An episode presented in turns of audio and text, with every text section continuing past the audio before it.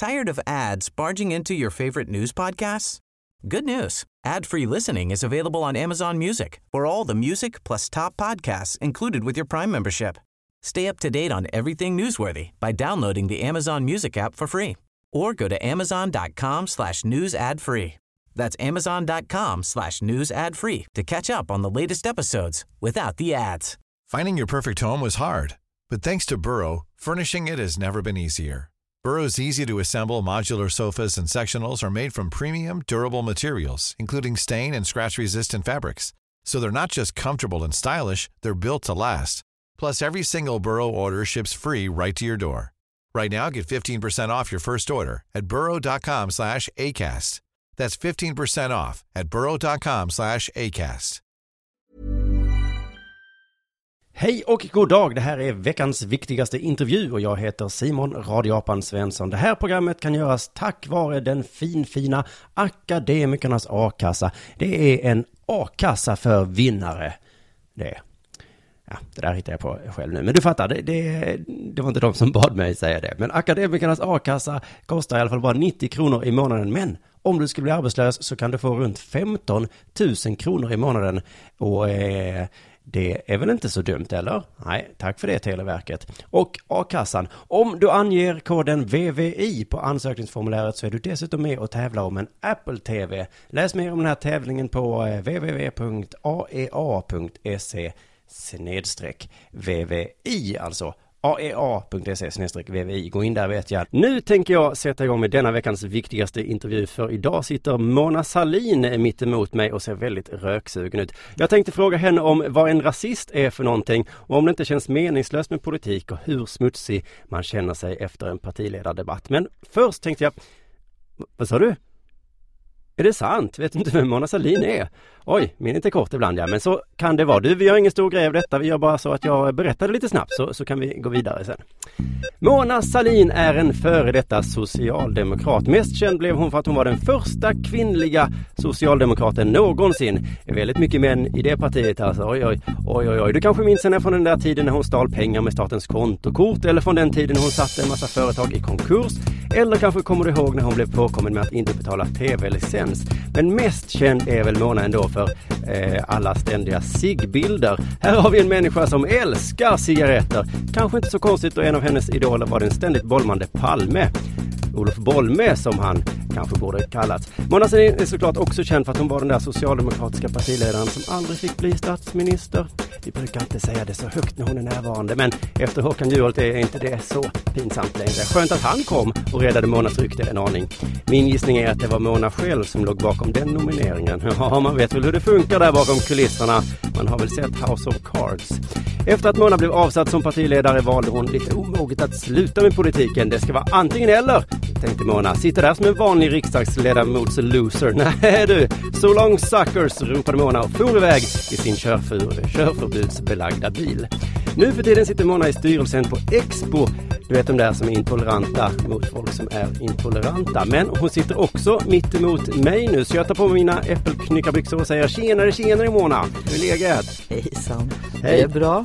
Det är fint. Absolut. Fick jag med allting där? Röker Ja, fortfarande absolut. förresten? Nej du, efter 35 år så slutade jag för, vad kan det vara nu, 8 eller 9 år sedan. Ja, just det. Jag, Jag tycker man har inte det varje sett. dag. Ja, jag förstår det. Jag tänkte man har inte sett sådana bilder på länge. men Nej, Jag men undrar om du... journalister är verkligen sådär. Där man inte vill att de ska fota, det gör de. Ja, just det. Framförallt med de fula solglasögon så är det en bild som går runt hela tiden. Den bilden är den första som Ja, kommer upp, ja. Precis. Den är härlig, men du ser cool ut i alla fall. Jag gör det. Ja, det är också coolt att du är här tycker jag, för att du har ju blivit någon form av ikon efter att du slutade. Har jag det? Ja, man tröttnar liksom inte på dig så att... Och sen så kom de där Håkan och Stefan kom så blev man så nej, nej, nej, kom tillbaka. Allt är förlåtet. Ja, precis, man minns inte ens vad man skulle förlåta nästan. Nej. Så det- är skönt. Men du fick mycket kritik eh, under din tid, eller hur var det? Ja, jag förlorade ju valet och då ska ju en partiledare få kritik. Ja, just det. Men du fick också kritik för konstiga saker som eh, ditt sätt att prata. Eh, ja, det är lite svårt att göra något åt. Någon sa så här, du låter som en snabbköpskassörska. Så här, okej, hur låter det som? Det ku- skulle kunna vara positivt också. Ja, man låter Om det var lite så här han- Stockholmsdialekt. Alltså jag är född Var det han i... från Dismander Jordi som sa Ja, det? typ. I så fall var han kanske kär i det. Men du vet, man låter som en stockholmare när man är född i Sollefteå av halländska föräldrar. Så jag menar, vad är stockholmare? Ja. Ja, men det är dels Stockholm. Jag är inte från Stockholm och jag har väl inget emot det sättet att prata egentligen. Men ibland är det lite svårt att förstå vad du säger. Jag har ett exempel här min, eh, som jag tänkte kunna spela upp för det här. Mm. Man ska kunna älska bilen, men man måste förstå att man måste hata bensinen. Mm. Var det så konstigt? Man ska älska bilen. Ja men du vet jag hade debatt om med miljöpartister framförallt som tyckte just att det är bilen som är ett problem. Ja. Och jag försökte säga, är det inte de utsläpp som bilen gör som är ett Ja, problem? Så, så, jag älskar att köra bil men ja, men så fort man kör så blir det utsläpp så det är väl samma sak. Jo men det är skillnad om den släpper ut koldioxid från bensin eller om den kör på biogas, tänkte jag. Det var så du menar. Det är inte så att man ska ha en menade. bil hemma. Som man inte kör. Nej, precis. Som man bara älskar. Nej men du ser, du tänkte inte heller på att det är bensinen som är Det är problemet. bensinen som är, eller är det verkligen bensinen? För att det är ju bensinen som du också sa. Bensinen. Ja. Får man inte säga så heller? Ja, jag tror inte du uttalar så på svenska. Kanske på stockholmska. Du, här sitter en skåning och lär mig hur man ska prata. Du, jag hittade faktiskt en hel hemsida som var dedikerad just till hur du betonade första stavelsen i ord. Okej, jaha, där ser man. Men du har aldrig tänkt på det, att du säger bensin? Och resten av Bensin? Nej, jag tror jag säger bensin oftast men hur som helst. Du, Ja. Jag tänkte att du skulle kunna erkänna nu det här gamla tjatet om höger och vänsterfalang i Socialdemokraterna. Mm. Journalister säger det som det är liksom världens självklaraste sanning. mm. Alla socialdemokrater förnekar det som det var det löjligaste de har hört. mm. Varför är det så pinsamt det här med Det är väl- är uttrycket höger-vänster. Om man tänker ett parti som är eller har varit, får man ju välja vad man tycker, så pass stort som vårt så är det klart att åsiktsskillnaderna är ganska stora. Mm. Och då finns det de som drar liksom åt höger och åt vänster. Så jag har inget problem att säga att visst finns det höger och vänstersossar. Det finns det. Ja. För jag hade Mikael Damberg här för ett tag sedan. Han, han skrattade mig i ansiktet och sa det dummaste jag Ja, hört. men du ser, det är väl skillnad på när man har avgått och när man inte har avgått. Ja, vad skönt. Det måste vara, du ser så avslappnad ut nu. Ja. Vad bra. Du, jag hör aldrig någon säga Socialdemokratiska arbetarpartiet längre. Har man slutat med det? Ja, det var länge sedan. Jag Ja. säga, det, det, formellt så heter det det. När alla går och röstar så småningom så, kommer det, så står det fortfarande det Socialdemokratiska arbetarpartiet. Men Socialdemokraterna, sossarna, Ja. man, det, säger inte det är inte relevant längre menar du? man säger inte Moderata samlingspartiet heller. Nej, men det var ju ett parti för, för arbetare. Ja, men så är, så är det ju fortfarande. Det är bara att definitionen av arbetare var ju kanske något annorlunda för hundra år sedan. Vad är definitionen idag då? Eh, dels så var arbetare då mest män. Alltså vi sjunger Arbetets söner, det är en sån här populär arbetarsång. Mm. Och då sjunger man om gruvarbetarna och metallarbetarna. Sällan om sjuksyrran eller förskolläraren. Så att det har liksom, idag är motsättningen i samhället lika mycket mellan att man inte får växa som man vill för att man är kvinna eller för att man är bög eller för att man är invandrare. Då var så att säga klass i stort sett det enda förtrycket. Just det, så att egentligen så borde det inte man skulle kunna ta bort det där arbetet. Eller för det finns väl inte idag arbetare? Eller det Jo, det är klart någon- det finns arbetare men det är inte De är den enda... Nej, de är inte lika många. För att arbetslivet ser ju annorlunda ut dessbättre mot vad det gjorde Ja, för fast det var 100 år enklare att vara politiker då, för då hade man liksom bara ett ord. Nu är vi för den här gruppen. Nu Mm. hann du räkna upp minst fyra på. Ja, men en det, det kanske inte var lättare att vara kvinna eller bög då. För man Nej, nej. fanns liksom inte fast man förstås fanns på riktigt. Jag hade önskat att kunde heta till exempel Frilanspartiet. Frilanspartiet. Då hade jag kunnat rösta på Socialdemokraterna. Då hade jag känt mig en tillhörighet liksom. Okej, det är din enda identitet att du är frilans. Ja, det är min enda, men ja. Nej, så blir det nog inte. ja okej. Vad bidrog du med under din tid som politiker? Förändrade du någonting? Alltså, jag satt ju i riksdagen över 30 år och satt i regeringen över 20 år. Så jag tycker nog bland det jag bidrog mest med var ju just att vara en som stod upp för kvinnor. Eh, småföretagarna, alltså synen på småföretagare i Var socialdemokratin. det någonting du förändrade med det? Ja, det gjorde jag. Mm. Både liksom i praktiken men också värderingsmässigt. Att när man sa företagare förr så tänkte många sossar bara på Wallenberg. Mm. Och man såg sällan den Jaha, här är det din verkligheten. förtjänst? Nej, jag, Jag var tror det var. Schlingmans förtjänst. Ja, men det, han kanske gjorde samma sak i sitt parti då, men i mitt parti. Ja, Det är två olika, vet du. Ja men jag tänkte, ja men vad du förändrade inom Socialdemokraterna. Ja, ja, men Mm. synen på homosexuella tar jag absolut på mig. Där vet jag att jag har varit ofta väldigt ensam och väldigt drivande i att ändra att man nu får adoptera, att man får gifta sig. Att lagstiftningen är mycket tuffare mot dem som diskriminerar. Kampen mot eh, hedersmord och hedersvåld har också verkligen varit det jag jobbat med. Okej, för jag såg Mm. ett tal eh, nu häromdagen med dig då som var för ganska länge sedan. Man, känner igen allting. Känns som ingenting förändras. Det var ju eh, arbetslösheten, eh, infrastruktur, bostäder. Man känner, det, är det, har, det är fortfarande dåligt. Allting med det där. Eh, Ja, det beror på vad du menar. För det är klart, för hundra år sedan sa man samma ord. Fast då var ju verkligheten väldigt annorlunda. Då byggde man bort bostadsbristen. Man byggde in att det fanns toaletter i husen. Ja, men jag menar inte 100, jag menar 2009 Nej, kanske. ja, och då sa men- du, vi måste få fler bostäder. Det säger man idag också, det har inte kommit fler bostäder. Nej, det har det inte gjort. Det är ett stort Vi misslyckande. måste få bättre arbetslösheten. Det har inte, har inte hänt. Ja, det har gått både upp och ner. Men alltså, de frågorna tror jag på något vis är eviga. Fast svaren kommer att se annorlunda ut genom åren. Hur människor bor, att ibland blir det trångbott. Det kommer mycket flyktingar. De får problem var de ska bo någonstans. Ungdomskullarna är stora eller små. Det behövs stora eller små lägenheter.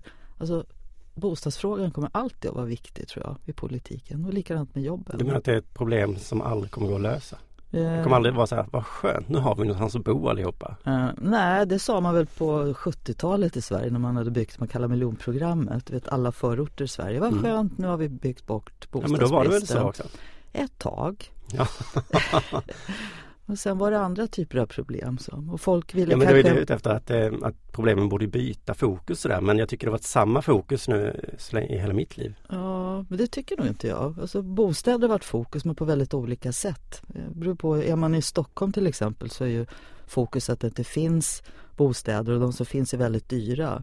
Och bor du i en liten ort långt ute på glesbygden så är problemet att det finns många tomma lägenheter därför att det finns inga jobb. Så jag menar bostadsfrågan ser ju olika ut. Eller hur? Ja, Ja men håll med om något i alla fall. nej det är inte min roll idag. Men du, jag, eh, eh, på tal om då att om man säger att de här är samma frågor hela tiden. Det är lite Mm. konstigt för mig att man går med i ett, i ett parti. är det? Att man måste välja en sida då som och så måste man hålla med om massa åsikter som man inte gör. Ja, men då vill jag nog inte hålla med dig vad du sa nu för att om man, är, man går med som jag har gjort det i Socialdemokraterna. Det betyder inte att jag håller med Socialdemokraterna om allt. Inte nu längre, men Nej, när du inte- var partiledare nej. så var du tvungen att Nej. Vi hade kongress förra veckan och då bestämdes detta så nu tycker jag detta. Ja, men sen kan man ju försöka få partiet att ändra sig på en massa frågor. Jag bara menar att om man letar efter ett parti som tycker likadant som en själv i alla frågor, då får man leta hela livet. Exakt. För det finns inte. Nej, så Utan då är ju då- min strategi att inte gå med i ett politiskt parti. Ja, men det är ju liksom den fega varianten. Den svåra är ju kanske att bestämma sig för, okej, vilken fråga tycker jag är den viktigaste av allt? Eh, Och vilket parti står närmast mig i de frågorna? Mm. Och sen kanske man till och med, hemska tanke, får försöka få det partiet att ändra sig då i Mm. frågor där man tycker annorlunda. För att jobba med politik, det är ju att man får kompromissa därför att människor tycker olika. Man måste övertyga varann. ha Politiker kanske är jättebra på att vara i parförhållande. Mm. De är så vana vid att kompromissa hela tiden.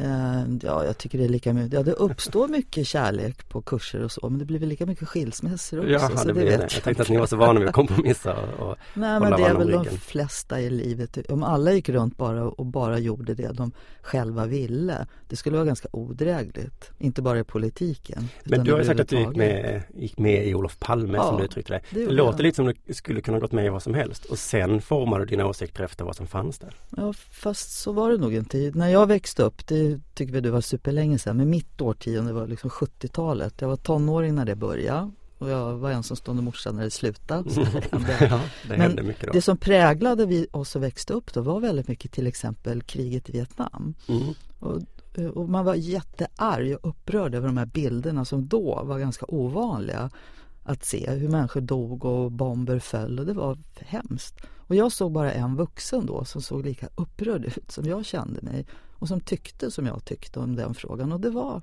Palme. Ehm, Men om 80-talet hade varit ditt, eh, då hade du inte blivit socialdemokrat då?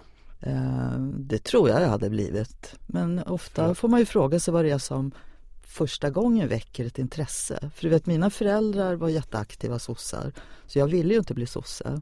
Nej. Så jag gick med i alla Men det låter lite ungefär som man väljer fotbollslag. Du började här på AIK en gång, en gång i tiden liksom. Och sen hänger det i. Ja. Ja. men om, om du hörde vad jag sa så gick jag med i alla ungdomsförbunden. Just därför att jag inte ville göra bara som mamma och pappa tyckte. Ja. Men det var SSU. Men sen så någon gång så valde du liksom. och Ja så- men det där jag pratade om innan, det var där jag kände mig hemma.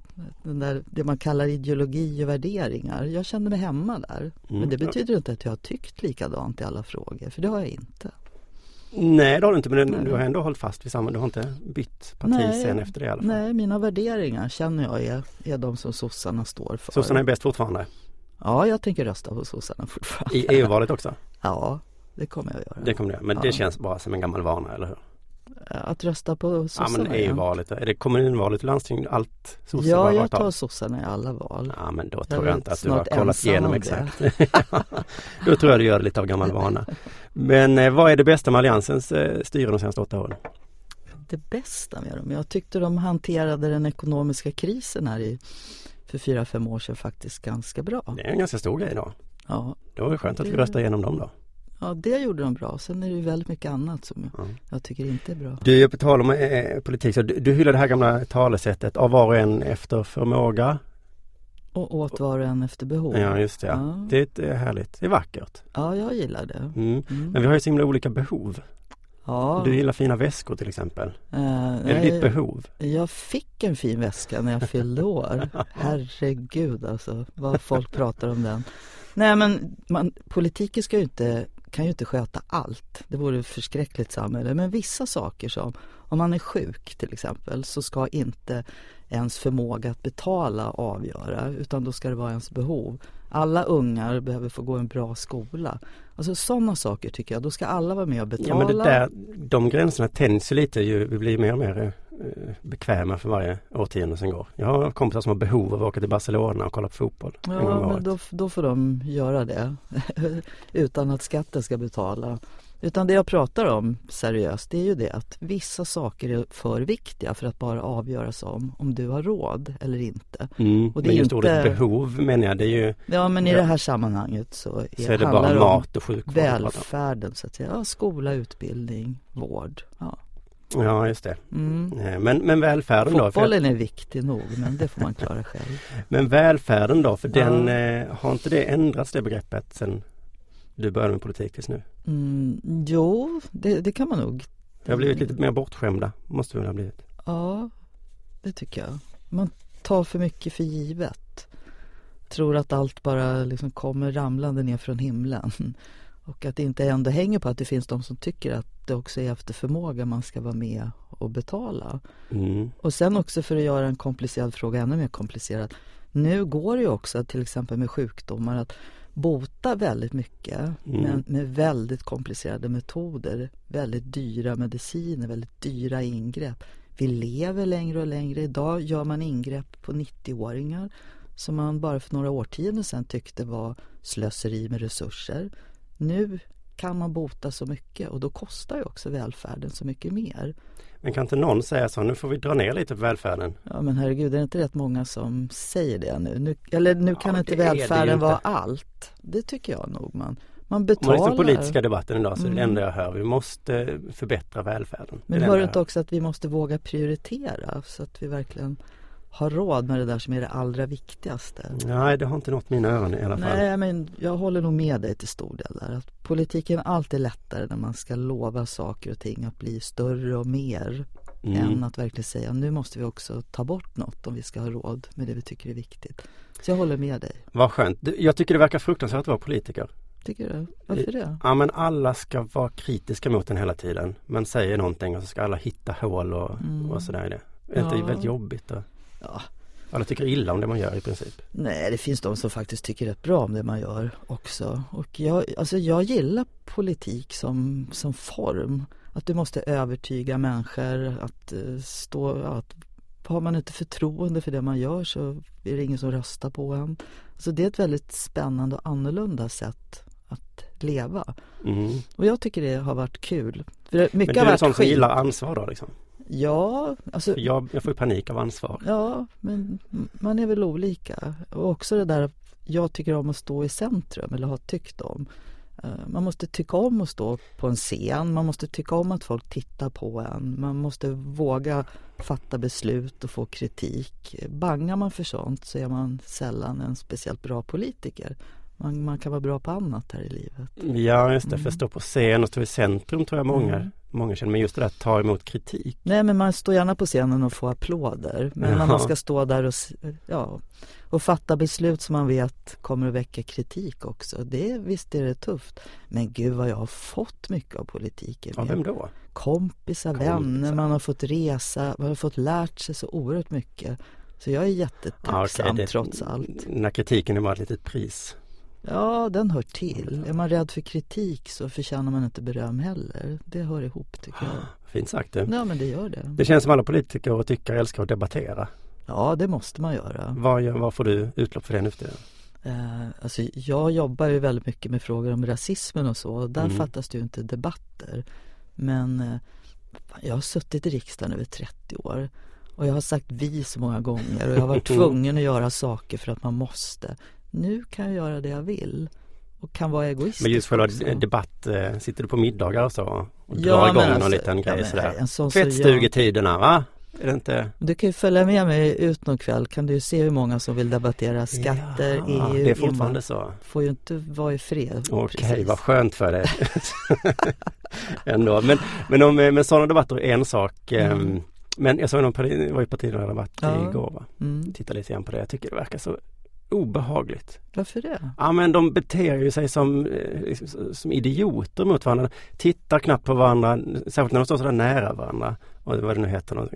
Eh, ja, man står i talarstolarna. Ja, men först står någon i talarstolen mm. så går man ner en bit ja. och så står man bara två meter ifrån varandra. Och då var det mm. någon som tittade inte ens på varandra, tittade ut mot eh, publiken och vad det heter och så bara Ja, Göran Hägglund tycker tydligen så här.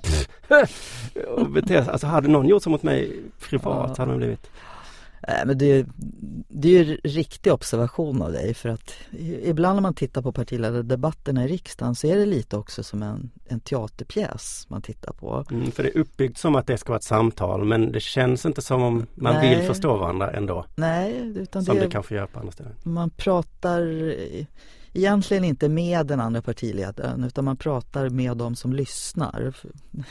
Ja, eh, Nästan lika mycket. Men det är en väldigt speciell form av debatter så där ser ju inte de flesta politiska debatter ut. Nej, just det. Men det, men det kan inte vara så, eller måste man gilla det också? Nej, jag tyckte ibland har det varit kul, ibland tyckte det varit ja, inte så roligt. Men det beror ju också på om man själv tycker att man är bra. Om man liksom får fram det man hade tänkt att säga och vet du hur du är, när man har haft ett samtal med någon så kan man ju ibland vakna på natten och komma på, men ah, varför sa jag inte det där? Mm. Och, så är det väldigt ofta efter en partiledare. Oh, när Reinfeldt sa det där, varför sa jag inte det? Och i bästa fall kommer man ihåg det till nästa debatt. Ja, just det, ni får ju många chanser. Ja, där. precis. Det är nog så härligt. Applåderna i riksdagen, när började man med det? Uh, ja, det är inte så länge sedan. När jag var ny i riksdagen då fick man verkligen inte applådera. Och då satt man ju också utifrån vad man, vilket län man kom in i riksdagen från. Inte parti? Nej, precis. Så jag satt ju bredvid en moderat i alla tider och vi, ja, man applåderar ju inte åt samma sak om man nu hade applåderat. Mm. Nu sitter man ju mer, man sätter sig var man vill och mer partivis.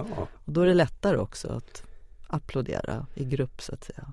Ja, okay, Fast man buar inte. Nej. Nej. Det, så gör man i många andra parlament. Man kan ju både kasta skor och börja slåss och bua. Men ja, det, det, det, än så länge är det artigt här. Ja. Men, eh, men vad tycker du om att applåderas? Jag tycker det är bra. Politik utan att det blir känslor och att man verkligen gillar eller inte gillar det man hör. Det tycker jag är bra. Men, skulle, men om någon, man skulle kunna tänka sig att någon börjar ropa mitt i ett anförande liksom? Mm, det, Nej! Det är oartigt. Det är kanske oartigt? Det tycker jag. Mm. Det tycker jag det är även utanför riksdagen. Man får lyssna på folk och sen får man säga vad man tycker. Man får sätta sig vad man vill. Är det någon som sätter sig längst bak? Ja, när, det är liksom en fri sittning så ja då, det finns de som vill sitta längst bak också. Men inte Precis. ett parti, det är inte så att Centern alltid är längst bak? Nej, nej. Men de senaste debatterna jag sett så jag tänker på att jag, jag ser alltid Reinfeldt och eh, alltså partiledarna i Alliansen sitter precis som man ser dem i kameravinkeln. Ja. Och sitter de där och himlar med ögonen lite. Ja, jag undrar om de tänker på det alltid. Regeringen har ju liksom en klump av platser där de ja, sätter okay. sig alltid. Och det är som du säger, de syns alltid i bakgrunden då när någon annan står i talarstolen. Och ibland de dricker kaffe, de himlar med ögonen. Men så där hör ju till att vara medial. Man måste alltid tänka på vad man gör. För ja. det är alltid någon som har en mobilkamera. Men vem har bestämt att de ska sitta där och, och synas? Eh, ja, det regeringen sitter ihop, så är det ja. bara. Då... Men det är ingen tv-producent som har sagt? Nej, sätt, eh... än så länge är det inte tv som bestämmer hur riksdagen ser ut. okay. mm. Men jag tänker, om vi återgår till det här med, med välfärden och sånt som byggdes som ni byggde upp på, på 60-70-talet. Det känns som den inte har hängt med. Jag var inne på att jag är frilansare, det är mitt enda. Jag har liksom inga tryggheter längre. Mm. När, när ska det börjas inses det? Bit, ja men mycket har i och för sig hänt där men jag håller verkligen med dig där. För det pratas om att vi måste förbjuda eh, sådana här bemanningsföretag men då tänker jag men nej men kan vi inte istället mm. göra det bättre för oss som jobbar på bemanningsföretag? Nej, men en, mycket i trygghetssystemen har ju ändrats åt det hållet men långt ifrån så att det räcker. Och det håller jag verkligen med dig om. Mm. Där har inte politiken hängt med. Nej, men inte. kan du inte gå tillbaka till politiken nu Mona? det är alltid så när ni slutar så, Nej, så kommer ni ur den där bubblan. Jag fick väldigt mycket kritik också när jag var politiker för att jag då tyckte att till exempel trygghetssystemen kan inte bara bygga på att man har haft ett jobb. Alltså in i socialdemokratin. Ja, ja. De jävla sossarna, du kunde bytt parti. Kunde det är verkligen så. Har man haft ett jobb då, då har man liksom råd att vara arbetslös och då har man råd att skaffa barn och då har man råd att vara sjuk. Har man inte haft ett jobb eller man har pulat med egenföretagande ofta med ganska låga inkomster så har man ju ofta hamnat helt vid sidan av. De procentlösa kallade jag er. Man liksom inte ens fick någon procent i systemet. Nej just det, nu heter vi eh, prekariatet. Heter vi nu. Prekariat. Nu har vi, nu har vi en egen klass. Oh, vad så det skulle kunna sossarna heta, Socialdemokraterna prekariat. Socialdemokratiska prekariatpartiet. Just det, något i den stilen. Men eh, jo, jag har nu, du som verkar så himla frispråkig nu när du inte har ett parti. Och, jag har den här idén att om man jämför, om jag ska köpa en lägenhet till exempel, då, måste, då kollar banken upp mig och säger, ja men har du råd med det? Um, och det tycker en del är ett intrång i privatlivet. Men, men man, jag får ju skaffa hur många barn jag vill utan att någon kollar min ekonomi. Skulle man inte kunna sätta att någon kontrollerar, att man får ansöka? Ja, det samhället vill inte jag bo i i alla fall. Nej. Nej. Okej, okay, där fick jag inte med dig. Nej, det fick du inte. Den här välfärden som vi har, det är så himla härligt i det här landet. Är det dens fel att vi inte kan ha fri invandring? Eh, nej, det, det, förstår jag inte hur du fick ihop det. Ja men om vi inte hade haft eh, eh sjukvård och, och, och fri skola och sådär så hade du kunnat säga jag kom in här, var här, det är High Chaparral men var, var här då? Nej, nej jag håller inte alls med om det. Dels är det så att den invandring vi har ger ju faktiskt mer till samhället än vad den kostar. För den där bilden av att invandring bara kostar, den håller på att bli en sanning. Men det är verkligen inte så. Och sen tycker jag nog att drömmen vore kanske att det var fri invandring över hela världen. Mm. Men det ligger väldigt långt bort. Vad är det som hindrar det? Därför att idag finns det till exempel väldigt mycket handel med människor. Pratar man om fri invandring så är det också den som försöker sko sig på den. Ja men för att komma dit menar jag så måste det ändå handla om att man ger en plats åt flyktingar och har man fri invandring så måste man i någon mening också stå på egna ben på ett annat sätt. Så där har ju välfärdssystemet ett visst Aha, hinder. Just det. det. Så är det. Mm. Och att olika länder väljer olika system förstås därför att man har olika bild av vad man vill göra. Ja, just det. Om jag får ställa en helt annan fråga här. Varför ska vi konkurrera med kunskap istället för med låga löner? Eh, ja, det är också ett val man får göra. Vi skulle kunna välja att konkurrera med... Mycket lättare att konkurrera med låga löner. Eh, alltså, det är väldigt många länder som inte har någonting annat än låga löner att konkurrera med. Och eh, vi har kommit för långt för att gå tillbaka till det. Där var vi för 100-150 år sedan. Men du såg PISA-rapporten. Vi, vi orkar inte gå i skolan och lära oss saker. Ja, det var väl också att ta i. PISA-rapporten visar att vi har en del att göra men ibland är det som om inte en unge lärde sig någonting i plugget. Så är det förstås inte. Men i mina öron låter det som politiker säga eh, vi tänker inte montera leksaker här, det får de i Asien göra. Det är vi för fina för. Uh, Ja, fast med andra ord så säger vi ju det. Eh, viss, vissa delar av världen där, Där har man andra förutsättningar och löneläget är ett annat. eh, Kunskapsnivån är en annan. På något vis har man ju delat in världen i olika zoner. Här har vi kommit så långt att Och det vill du inte förändra? nej men vi har varit där. Det är bara, menar min, bara två generationer bort. Längre är det inte sen min mormor och farmor levde och jobbade och de levde verkligen i det där låglönesamhället. Och det slet vi ju bort. Vi har kämpat bort det. Precis som Indien och andra kommer att kämpa sig ifrån det de också. Ja, men går det inte i en cykel då? Jag tänker med Kina nu blir starkast eh, mer Mm. ekonomiska så säger Mm. de Hallå Sweden, ni får Mm. tillverka de här telefonerna åt oss. Ja, precis. Så är telefonen kommer vi nog också säga. Visst, ja. jättegärna. Men inga nallebjörnar tack. Inga nallebjörnar. Okej. Och då blir det väldigt dyra nallebjörnar i så fall. Mm. Ja, om inte som jag tycker att vi börjar konkurrera med, med, med priset. Vi sänker vår välfärd och vår standard lite grann. Vi behöver inte, ha, vi behöver inte åka till Thailand hela tiden. Nej, men det har ju inte med det att göra. När vi pratar standard pratar vi om det vi var inne på för ett tag sedan. Ja, okej. Utbildning och, och Ja, ja. sjukvård vi och bygga vägar. Och, Jag ska starta mitt eget parti. Eh, varför är det så dåligt med populistiska partier? Eh, ja, det beror också på vad man tycker. Jag tycker populistiska partier är samma sak som fega partier. De eh, håller upp fingret i luften och kollar vad tycker folk.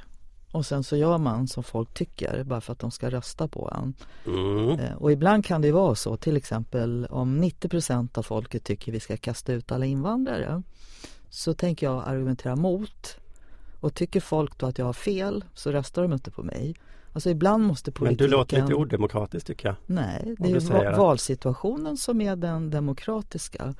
Tycker Ja, men man ska folk... inte lyssna på vad folk tycker. Jo, det ska man göra, men inte alltid. Ibland är det faktiskt så att också politiken måste våga säga Hallå där, du har fel, tycker jag. Mm. Och vill du inte rösta på mig så gör inte det. Men här är min åsikt. Okej, men det är egentligen inget fel, det är bara lite fegt menar du? Med populism. Jag, jag tycker det är en dålig och farlig variant i politiken. Men det beror på vad det är man menar. Om, om alla i Sverige vill, eh, vill ha en gratis lingonsaft. Då är inte Mm. det, det, är inte, det kan man väl tycka då.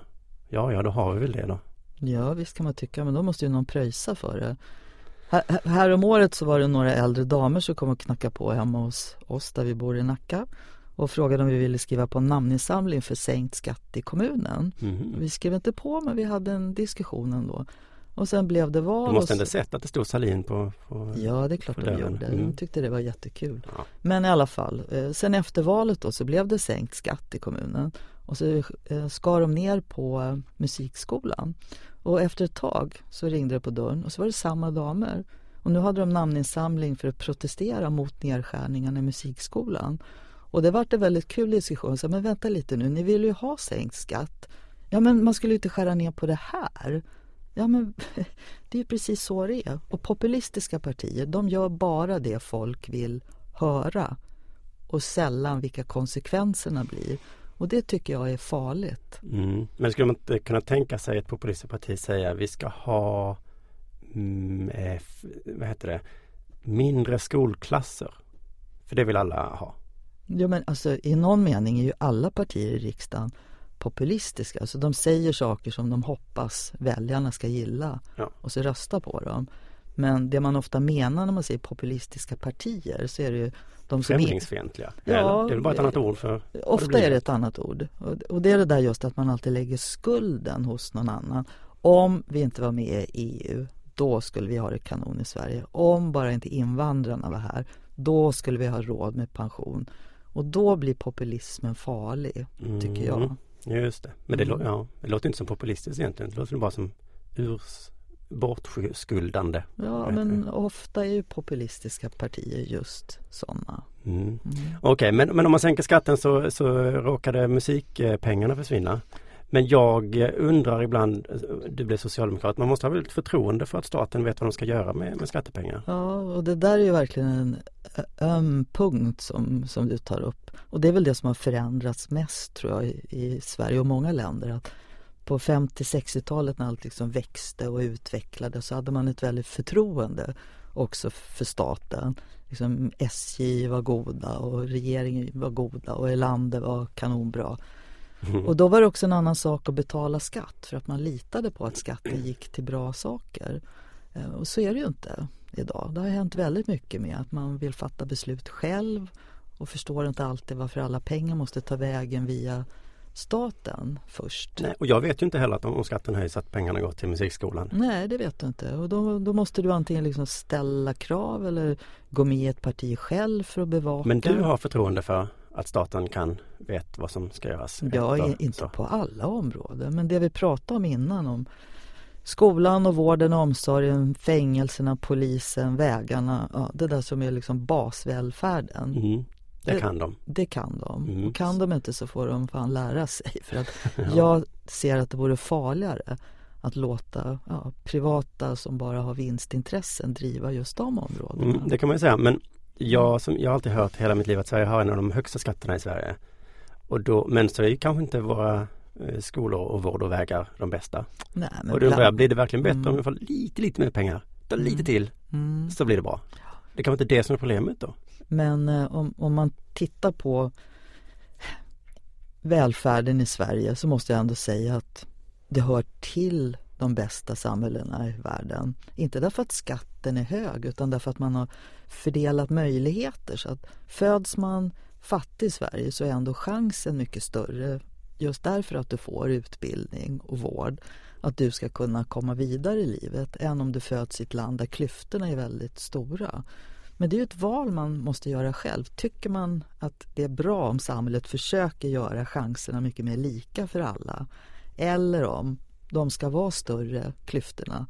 Det är ett val man får göra och då, då är alltid skatten en väg för att ta in pengar av alla för att kunna ge de som har möjligheter större, eller de som har behov, det vi pratade om innan, Mm. större Men, möjligheter. men för jag tycker det här med skatteförändring, den för, det förenklar situationen så mycket. Det låter nästan lite populistiskt att säga vi måste höja skatten för då kommer eh, sjukvården bli bättre. ja, det, Korrelationen är väl inte så enkel? Nej, så är det inte. Och man, idag är man ju mycket mer noga med att visa också hur. Om man säger att eh, det ska bli färre barn i klasserna Mm. så måste man också visa hur man då ska använda statsbidrag till exempel för att göra Fast det är det. det vanligaste argumentet jag hör nu för tiden. Att, Alliansen har, de har prioriterat, de har sänkt skatten, vi vill höja den för att få bättre barnvård. ja, men båda är ju förenklingar tycker jag, nästintill naivitet. Både de Mm. borgare som säger bara vi sänker skatten då kommer jobben att komma. Ja, det.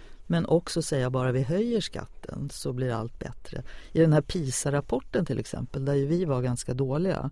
De länder som låg i topp där har ofta mindre resurser till skolan, har ofta mycket större klasser än vad vi har. Så det kanske inte bara är frågan om hur mycket pengar man ger till ett område som avgör om det blir bra eller inte. Politik är så himla himla svårt. Ja, det, det, Det går inte att veta om man har rätt. Och det är det, därför också tycker jag det var jobbigt att vara politiker, man måste brinna för en fråga, sen Ja. visade det sig att man hade fel. Ja, men just det där att det inte är bara rätt och fel tycker jag är så himla skönt. Det finns liksom inget facit utan det är mer vad man tycker Mm. och vad man tror på. Och så att man måste övertyga andra om det man står för. Det gör det svårt men det gör det också himla spännande och viktigt tycker jag. Det är Ja. inte ett företag där man bara säger ett plus ett är två. Det är mycket mer komplicerat vad människor tror på, vad människor tycker, vad man är rädd för, vad man litar på. Ja, Men det kan ju bli tokigt. Jag såg Ja. Åsa Romson eh, då, hon sa så här, det finns inget hot mot Sverige, vi behöver inget försvar. Och då bara tänka det där klippet Mm. Nej. kommer spelas upp om och om igen. Jaha, sa hon det Den- i partiledardebatten? Ja, just det. Okej. Den dagen vi blir anfallna. Ja, nej. Ungefär som vår eh, beredskap är god uttalande. Ja, nej, nej, så kan man ju inte säga. Men hon kanske menade också att hoten är idag många fler än de rent militära hoten. Och det är Hon också sant. menade. Ja, jag bara menar att det är lite läskigt. vara- Ja, men jag håller med. Herregud, om jag har sagt saker för 20 år sedan så får man ju höra det liksom varenda år. Jaha, men så där sa du inte då och då. Det är som om om man är politiker så är det värsta man kan göra att ändra sig. Mm. Menar hela världen ser annorlunda ut och så ska vi politiker gå runt och känna att men vi får inte ändra åsikter för då är någon, blir någon upprörd över Hallå där, du sa annorlunda för 42 år sedan. Ja. Så heja på dem som vågar förändra sig. ja, men om ni jag. förändrar hela tiden då vet jag inte vad jag har. Ja men då är vi tillbaka till de där värderingarna, ideologin som gör att jag är sosse. Inte om skatten ska vara 42 eller 47 Nej, procent. du är inte sosse på grund av värderingar. Det var Jo. för att Olof Palme och i Vietnamkriget var vi Ja, överens om. men det var verkligen en värdering. Ja. Att vara emot ett krig. Ja, Det är bra. Du jobbar på Expo nu, eller är mm, styrelse? jag sitter i styrelsen. Jag tänker att det är själva motsatsen till att vara politiker. För på Expo är det ingen som hatar dig. Eh, nej, men det är väldigt många som hatar att man håller på med, med de frågorna. Eh, rasisterna och nazisterna och så tycker kanske Ja, vad var det någon av dem väste till mig i somras, här, landsförrädare. Så att, eh, ja, så men okej, men om man tänker vanliga media sådär som politiker så är det väldigt hårt ansatt på Expo. Ja, nej, Expo är, det... är annorlunda, så Mm. är det. Det är mer ju en ja, expertorganisation. Jag vet inte om alla vet vad Expo är. Alla har läst, läst Stig Larssons många böcker, Millenniumböckerna. Och i de filmerna så heter ju tidningen som Mikael Blomqvist jobbar på, Millennium, på Mm. riktigt heter den Expo. Så det är alltså den som Stig Larsson startade för, ja vad är det nu, 20 år sedan. Jag tänker ju bara på tidningen Expo, men är det Ja. någonting mer än en tidning? Ja, sen är det ju sån här researchavdelning som verkligen håller koll på var är nazisterna, var bor de, vad gör de, var finns organisationen och så verkligen koll på nazismen och rasismen. Och sen är det en allt större del som handlar om att vara ute i, i skolor och hjälpa både elever och lärare. Hur, hur gör man rent praktiskt när nazisterna eller rasisterna börjar närma sig en skola? Um, vad är det som gör att ungdomar känner sig attraherade av det? Hur ska vi argumentera? Alltså kunskap i hur, hur man argumenterar om rasismen eller Mm. mot rasismen. Är det helt, eh, vad heter det, är du helt lugn med att man liksom registrerar folk Nej. åsikter? Nej, det är inte så jag menar att man sitter. Men Du vi, sa att ni hade koll på nazisterna. man måste de... ha koll på, ja, vad ledningen för de här svensk motståndsrörelse till exempel som verkligen är en, en farlig del. När de plötsligt börjar flytta på sig till en ny stad så tyder det ofta på att då tänker de också bygga upp verksamheten där. Och då vill det till att de som vill arbeta mot nazismen också vet om det. Så det är en väldigt viktig del tycker jag i antirasismen. Mm. Att hålla koll på var Men finns de organisationerna. med Det gör er? de. Ni gör de, Det gör de. Ja, Okej, så Ja. att registrera folk bor och så. Det Ja, är... men det är inte registrera, men att man har koll på var någonstans de farliga personerna som verkligen vill jobba mot demokratin, var de finns. Det är Mm. viktigt. Mm, du sa innan, för jag tyckte det var lättare på 90-talet att veta vad en rasist och en nazist var för någonting. De demonstrerade på sista november. Idag, så vad är en rasist? Alltså de, de är ju likadana bara att de sällan har kängor utan de har oftare slips och kostym. Annars är det ju ingen skillnad på rasister och nazister på 90-talet och idag. De vi kallar skinnskallarna var ju ofta de liksom symbolerna för rasismen då. Mm. Men idag så ser de annorlunda ut ofta. Ja men gränsen är väl flytande. Vad är, alltså är det rasistiskt jag att vara det. kritisk till, att, eh, till invandring? Nej, det finns väl väldigt många som kan tycka att tar vi inte emot för många invandrare i Sverige Ja. så är man inte vare sig rasist eller nazist. Det är inte Nej. där skillnaden går utan det är om man plötsligt säger vi som är svenskar är mer värda än andra. Den som är muslim våldtar, gruppvåldtäkter beror på etnicitet. Alltså man börjar gradera människors etniska ursprung och att man Mm. beter sig på ett sätt och har ett värde utifrån hur man ser ut. Då Såklart, men ordet rasismen. flyger omkring på, på fler folk än, än som säger Ja, men det kan jag hålla med. Man använder ofta så märkligt man pratar om åldersrasism eller Mm. omvänd rasism och så. Men frågar du mig då så Ja, säger jag att rasismen handlar om när man börjar värdera människors Är värde. det rasistiskt av Stefan Löfven att inte vilja att utländska arbetare ska få jobba i Sverige? Eh, nej, vare sig det eller den motsatta åsikten handlar ju om rasism. Sen kan man tycka att det är, är bra eller dåligt. Men det är inte rasism. Okej, men det är, det är lite protektionism.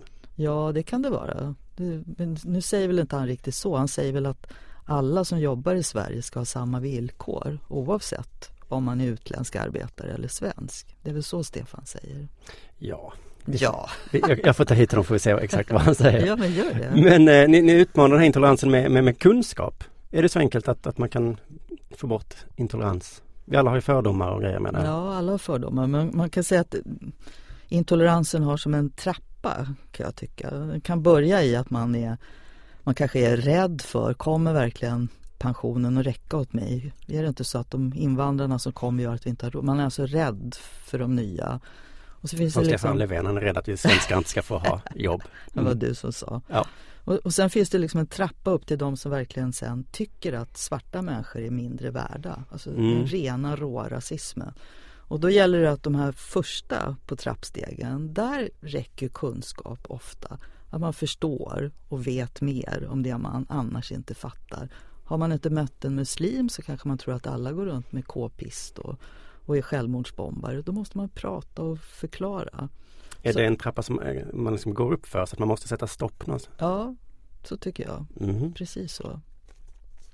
Okej, så det, men nu, så nu känns det, nu gör du verkligen skillnad på riktigt?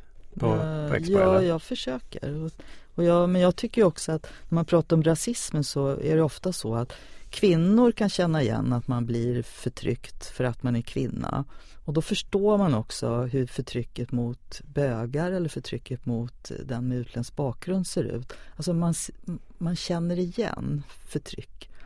Så är man feminist så måste man på något vis också vara antirasist. Annars har man inte fattat poängen med Nej just det, så men, ser jag det i alla fall. ja men Mm. intressant för jag tycker att, ja, men som jag sa att ordet rasist används så himla mycket till Ja. exempel med Sverigedemokrater och sådär. Mm. Och men du var inne på den här trappan, det är väldigt stor skillnad. Vi behöver något nytt ord liksom som kan beskriva. Nej, det tycker inte jag. För rasisterna är de här eh, som är högst upp på trappan. Liksom. Ja, Men vad ska så- vi kalla de här som tror att eh, alla muslimer har k-pist? Det är också någon form av... Ja, man kan ju prata att de är idioter. ja. Nej, men du behöver inte men alltid du var inne på någon slags förtryck. ord. eh, Man behöver inte alltid uppfinna nya ord. Men man ska vara, Jo, ska vara försiktig med orden, Om jag. används för mycket ja men jag så håller ju med. tappar det sin betydelse liksom. Men låt oss spara det ordet då till de som verkligen är rasister Mm. och inte klistra det på andra. Det är samma eh, Jag möter ibland kvinnor som om man söker ett jobb som man inte får så är det en del som säger ja och det är bara för att jag var kvinna. Och då gör man så att säga förtrycket av kvinnor en otjänst om man varje gång man råkar ut för ett problem klistrar på den åsikten på dem som har motsatt åsikt. Så det är lika farligt som att säga liksom att alla som har idiotiska åsikter är rasister. Spara ordet rasism till de som verkligen är det, för de är ganska många.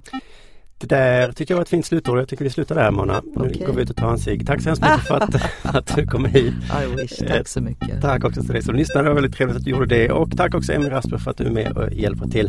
Du som lyssnar, eh, vi kan väl ses eh, på, på hemsidan, eh, veckans viktigaste intervju.se och så kan du eh, hälsa på mig på Facebook och Twitter också. Snabla Simon Svensson heter jag där. Eh, nu säger jag kjamis så hörs vi nästa gång. Är det du som gör alla intervjuer? Ja, den här podden. ja. Det är den här podden, ja. ja.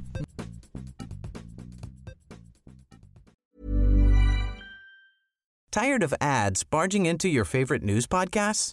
Good news. Ad-free listening is available on Amazon Music for all the music plus top podcasts included with your Prime membership. Stay up to date on everything newsworthy by downloading the Amazon Music app for free or go to amazon.com slash news ad free. That's amazon.com slash news ad free to catch up on the latest episodes without the ads.